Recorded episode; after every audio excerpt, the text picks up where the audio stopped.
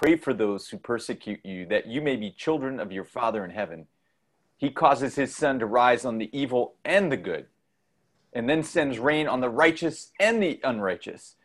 If you love those who love you, what reward will you get? Are not even the tax collectors doing that? And if you greet only your own people, what are you doing more than others? Do not even pagans do that. Be perfect, therefore, as your heavenly Father is perfect. This is the word of the Lord. Oh God, we pray that as we consider this uh, challenging text, that uh, we will have insight and understanding on who you are, who we are, and what kind of relationship you're calling us into with you. In Jesus' name we pray. Amen. Well, as always, it's great to see everyone here today. And uh, Margaret, in a particular way, thank you for uh, answering the three questions. Great to see you again across the, uh, the sea, across the ocean. And I know Levi in particular was excited. And so if he tries to send you any Latin homework, please uh, tell him you are willing to uh, tutor him, but that he's going to have to do his own work, Levi. Okay, so very exciting about the Latin, Levi studying Latin as well. So now he knows who, who to come to as the expert. Anyway, we are uh, continuing our fall series uh, together this, uh, this uh, morning called Kingdom Living in a Politically Divided World, where we are wrestling with the question of what it looks like to be a follower of Jesus in the divided political environment in which we find ourselves today. Now, oh, while we have never taken a poll of political affiliations here in the Advent Hope community, like most communities in this country, there is certainly a lot of diversity. And so we've got to wrestle with this question, not only because we have a community here of diversity, but the country is wrestling with these implications. And so, how do we function with these political divisions, not just here in the Advent Hope community, but in all of our spheres of association at large? And how do we truly be followers of the kingdom of heaven? And so, let's start again by affirming that uh, politics, as we talked in more detail about last week, despite the negative associations many of us have with the word, really just describes the activities of government and isn't inherently bad or you know governments are necessary and government work should be noble work. There are many civil servants and elected officials who are working together to make our cities and our communities function fairly and justly. And in fact, uh, next week we're going to look at Nehemiah, one of the Bible's uh, greatest civil servants. And then the following week, we're going to hear from a friend of Advent Hope who recently won a local election in California and functions as an active member of his local church, but also as a community elected council person. And then, of course, we are reminded of the many other politicians in the Bible, like Daniel, Esther, Joseph, and Nicodemus, who all functioned as civil servants. Now, our text today, of, our text of emphasis today, is one of the most challenging and yet universally admired teachings of Jesus. And so he starts by using a rhetorical tool to reframe an ancient parab- a proverb. Uh, Jesus says, You have heard it said, but I tell you. In other words, there is a principle that you have lived by but in God's kingdom, there is more to understand about the principle. In this case, Jesus is referring to Leviticus chapter 19, verse 8, which says, Love your neighbor as yourself. But then he also refers to an extra biblical idea that, that apparently expressly communicated in the, the ancient culture uh, that went something like hate your enemy. So love your neighbor as yourself, but hate your your enemy. You know, they kind of gave the permission to to hate those who uh, were against you, who are opposed you. Now, uh, Jesus teaches that this principle is insufficient.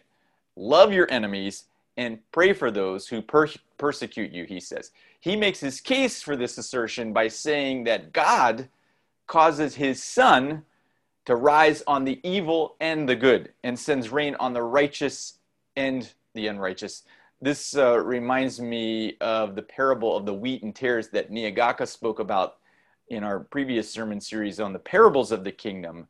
Uh, and that was last month. I think you can go back online where you will find at least a portion of that sermon in our podcast. And the implication of that sermon is look, you know, God is God over the whole earth.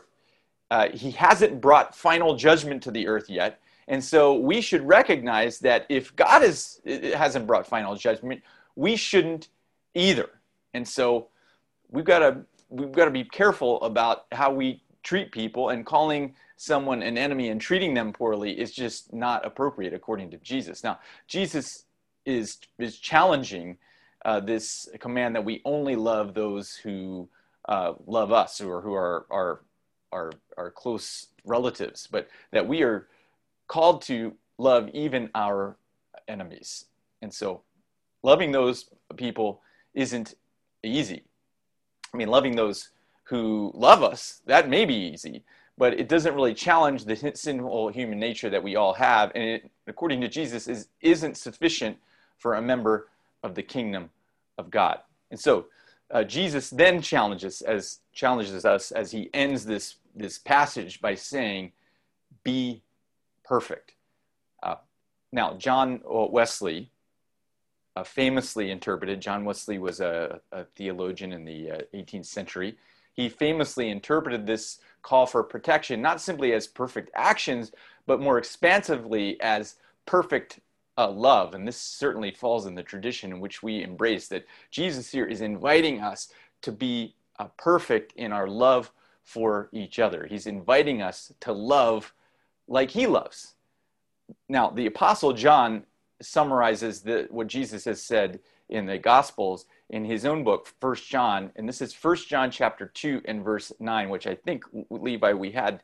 Uh, we actually had First John chapter four, so let's just hold this that off for now. That that the verse slide that was up before. So we're looking now at First John chapter two, where John, the Apostle John, goes into a little bit more detail about what Jesus was talking about here in our text of emphasis today. And so John says this: anyone who claims to be in the light but hates a brother or sister is still in the darkness. Now, some uh, some interpreters of the Bible has inc- have, have concluded that this brother and sister reference is only for uh, fellow believers. But uh, the more liberal take on this, the more expansive take on this, is that uh, John is not just talking about a brother and sister in in the kingdom, but a brother and sister in humanity.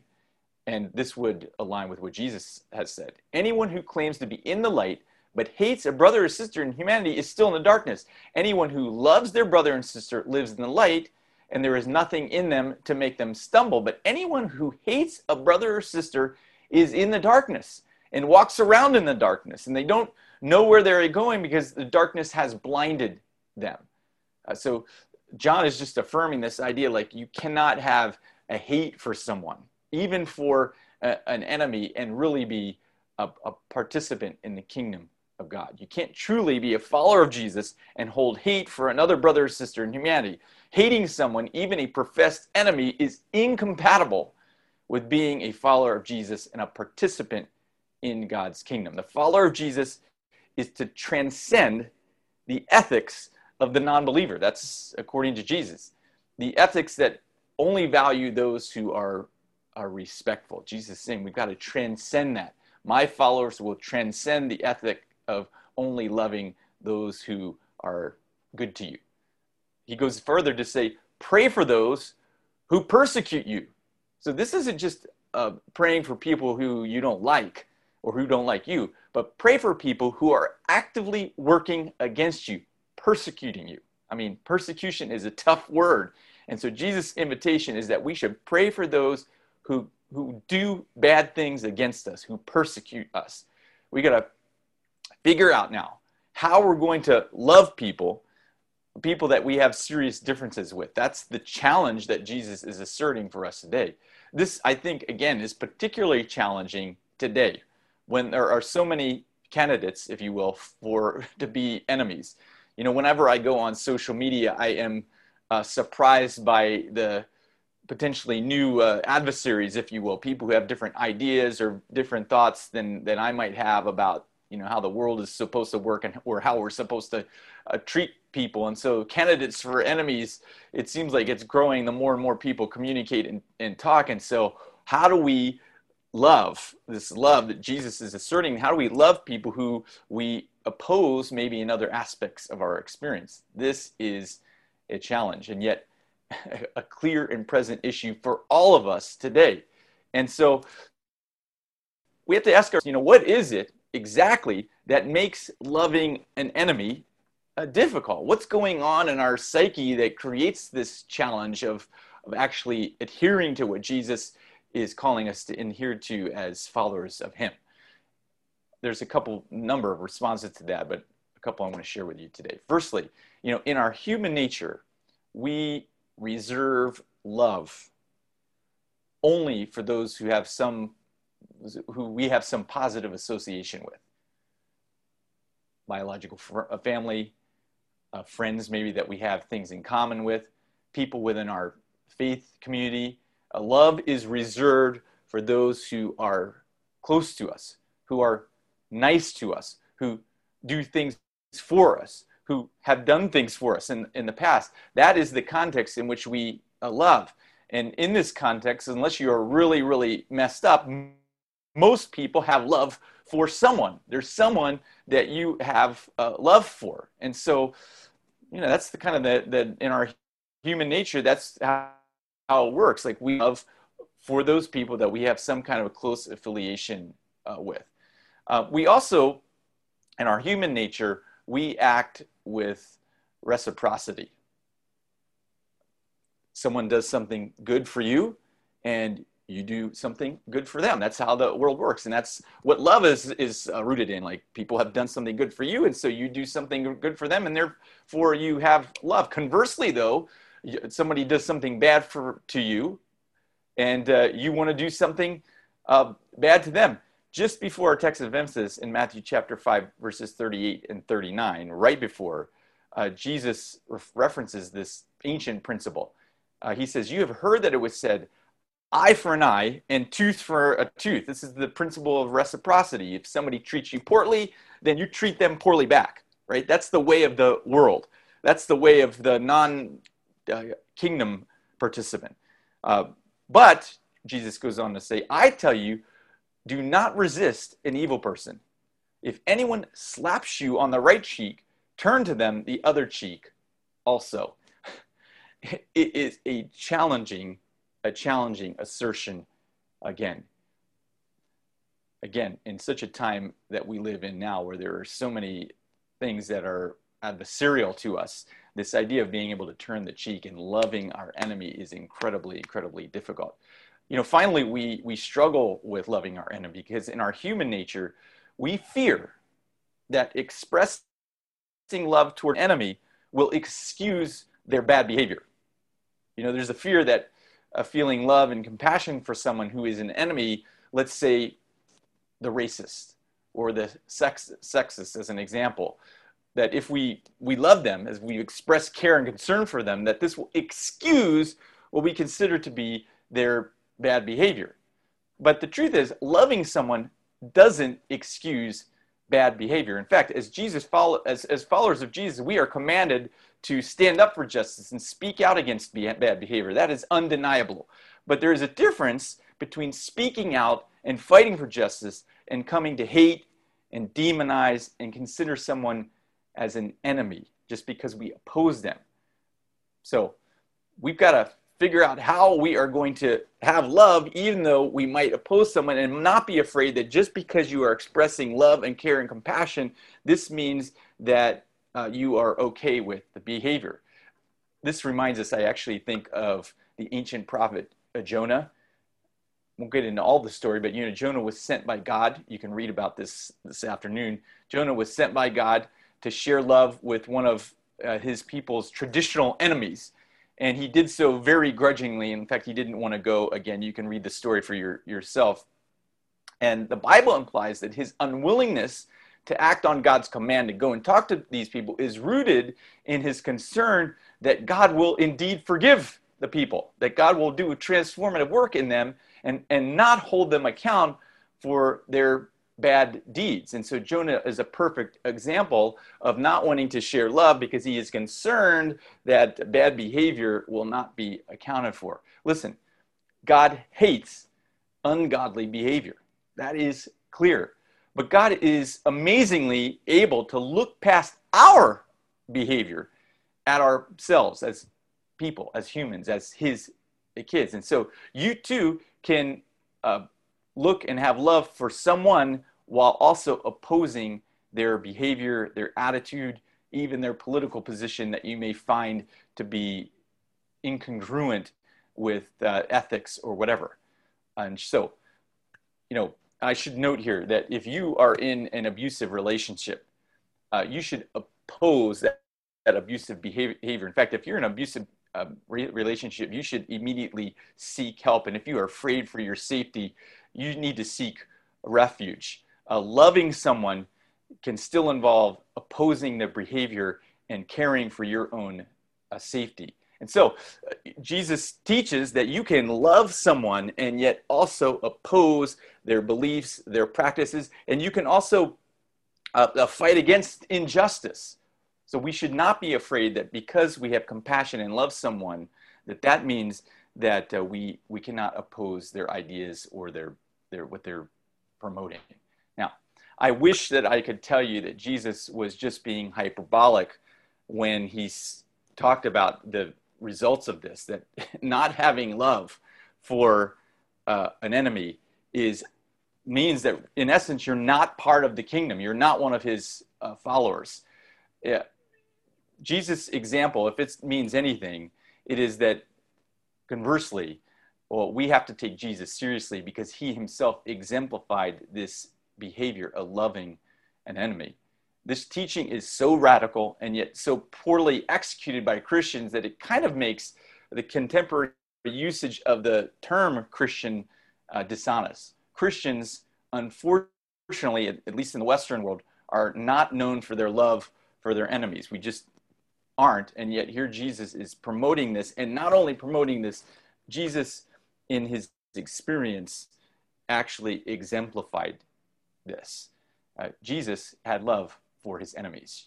You may remember most famously as Jesus is being uh, crucified by, by people who opposed him, who by all accounts were his enemies. Uh, Jesus cries out to his a father, a, a final prayer Father, forgive them, for they don't know what they are doing. And then we're told they divided up his clothes. They went about their business, continuing to be his enemy. But Jesus, in his moment of despair, one of his many moments of despair, Jesus exemplified all that he had talked talked about for of having love for one's enemy. And God's love through Jesus, we're told, can empower us as believers to have this kind of love as well, even and to love one enemy. And so, if you are uh, concerned about your own ability to have love for an enemy, have love for an adversary. The good news is, the, the promise is because Jesus had love for his enemies, we can be empowered with his spirit to have love too. Look what John says again. This is 1 John 4. So we read 1 2 earlier. Now we have 1 John chapter 4. I actually think Levi has this on the screen. He can show you if we get to that. This is 1 John chapter 4 and verse 16. And John says this, and so we know and rely on the love God has for us. See, this is the root for everything. God has love for us, and so we know and we re- rely on that. God is love. Whoever lives in love lives in God and God in them. This is how love is made complete among us, so that we will have confidence on the day of judgment. In this world, we are like Jesus. There is no fear in love, but perfect love drives out fear because fear has to do with punishment. The one who fears is not made perfect in love. We love because God first loved us. Whoever claims to love God yet hates a brother or sister is a liar. For whoever does not love their brother and sister whom they have seen cannot love God whom they have not seen.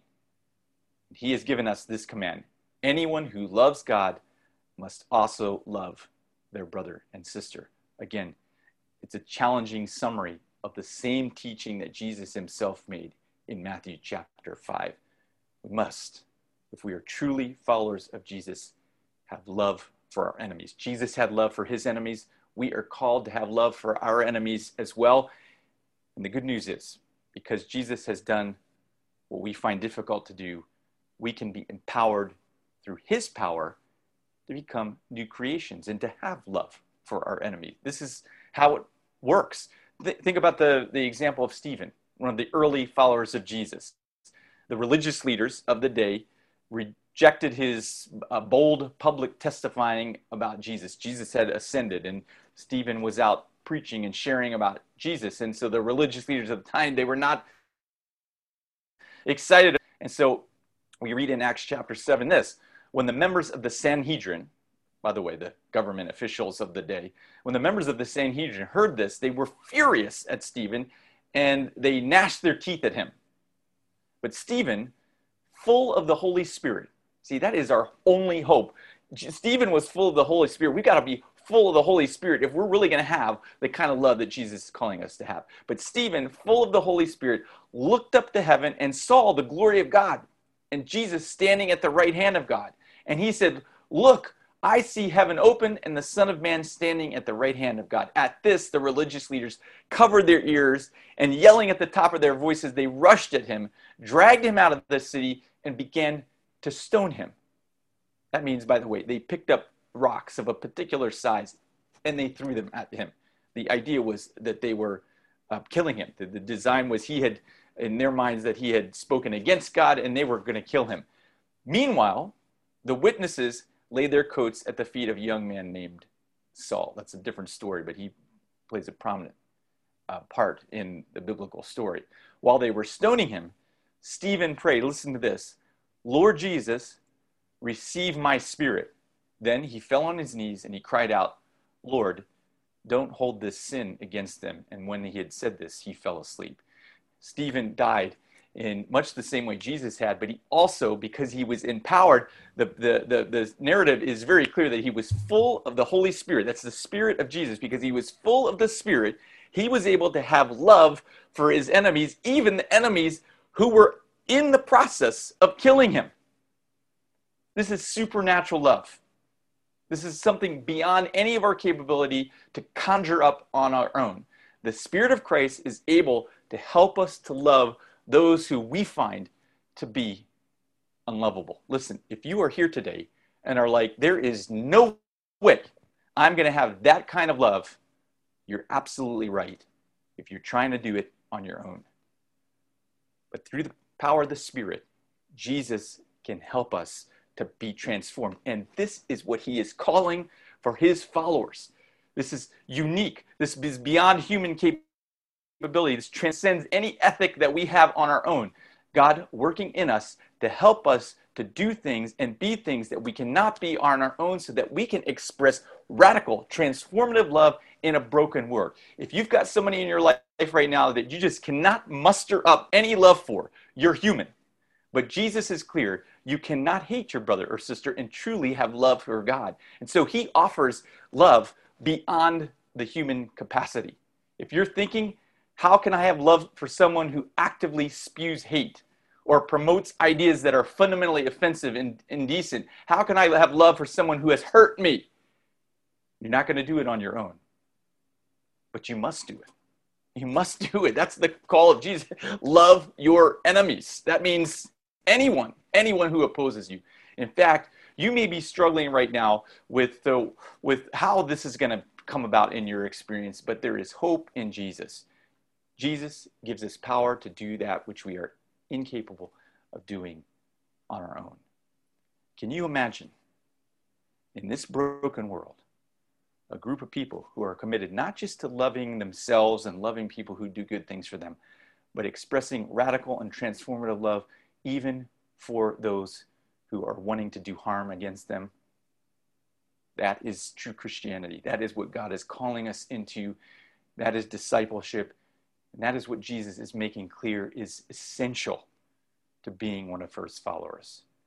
We are implored not to fall for the sin of contemporary sin, rooted in the idea of individual rights and above all else. This is not the way of Jesus. The way of Jesus, rather, is a radical supernatural love that brings compassion to everyone, even to our enemies. It's a work that only God can do in us. But a work that is essential, essential in this broken and divided world today. And so, as a community and as individuals, may God do this in us. May God give us the power to love even those who stand against us. Amen.